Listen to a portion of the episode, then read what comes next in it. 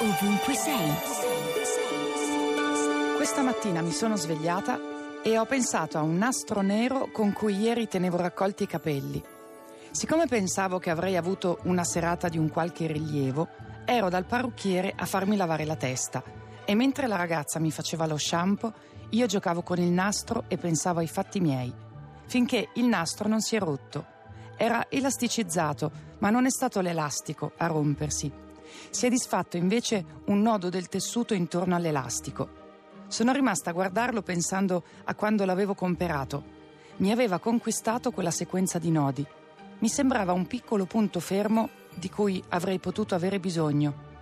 E invece anche i nodi possono disfarsi, così, all'improvviso. Ora quei fili intrecciati sembravano non sapere dove andare, parevano pieni di vergogna, non avevano più alcuna utilità. Stavo per buttar via quell'oggetto spezzato, ma mi è venuta voglia di infilare un'estremità della sequenza in un anello all'altra estremità. All'improvviso è sbucata una capoccetta con quattro tentacoli impertinenti. Ho appoggiato la mia creazione sulla coscia sinistra. Pareva una lumaca appena venuta al mondo, già adulta e belle formata. E mi sono detta che non si può mai dire che cosa può nascere da cosa. Radio 2, ovunque sei.